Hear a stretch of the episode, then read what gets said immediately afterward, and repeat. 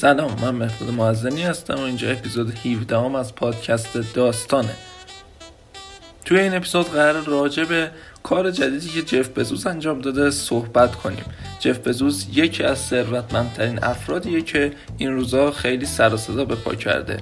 با شروع استارتاپ هایی مثل آمازون و تا به حال که توی صنایع فضایی هم دخالت داشته و توی صنعت هوا و فضا هم انقلاب عجیبی رو به پا کرده که افراد رو می‌تونه به فضا بفرسته برای سفرها. که یکی از رقیبای جدی شرکت اسپیس ایکس که برای ایلان ماسک هستش که چند وقت پیشم به اختلاف خوردن و به دادگاه رفتن برای اینکه سر ایده های همدیگه به توافق نرسیده بودن. اما امروز قرار راجع به استارتاپ جدیدی که جف بزوس رو انداخته که آلتوس لبز نام داره صحبت کنیم. استارتاپی که خودش اسمش رو استارتاپ مبارزه با مرگ گذاشته و رسما آغاز به کار کرده و از محققان خیلی خوبی می‌خواد کمک بگیره تا این استارتاپ رو شروع کنه. قراره یکم با هم راجبش صحبت کنیم تا ببینیم این استارتاپ چیه. این استارتاپ رسما از آغاز به کار خود خبر داد و اطلاعات بیشتری درباره سازوکارها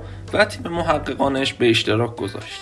هدف این استارتاپ متعلق به جف بزوز است و ایجاد شرایطی است که سلول ها بتوانند بیماری ها و صدمات و معلولیت ها را معکوس کنند و در نهایت مرگ رو شکست بدن این شرکت با گروه از دانشمندان برنده جایزه نوبل متخصصان برجسته و رهبران صنعت پزشکی آغاز به کار می‌کنند.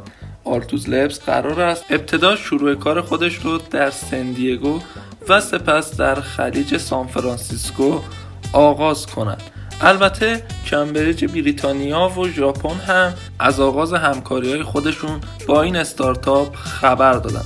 محققان و مؤسسات علمی این استارتاپ رو به رهبری خوان کارلوس استاد سابق مؤسسه سالک رایک استاد افتخاری کمبریج و پیتر والتر محقق مرکزی پزشکی در این کار فعالیت خواهند داشت.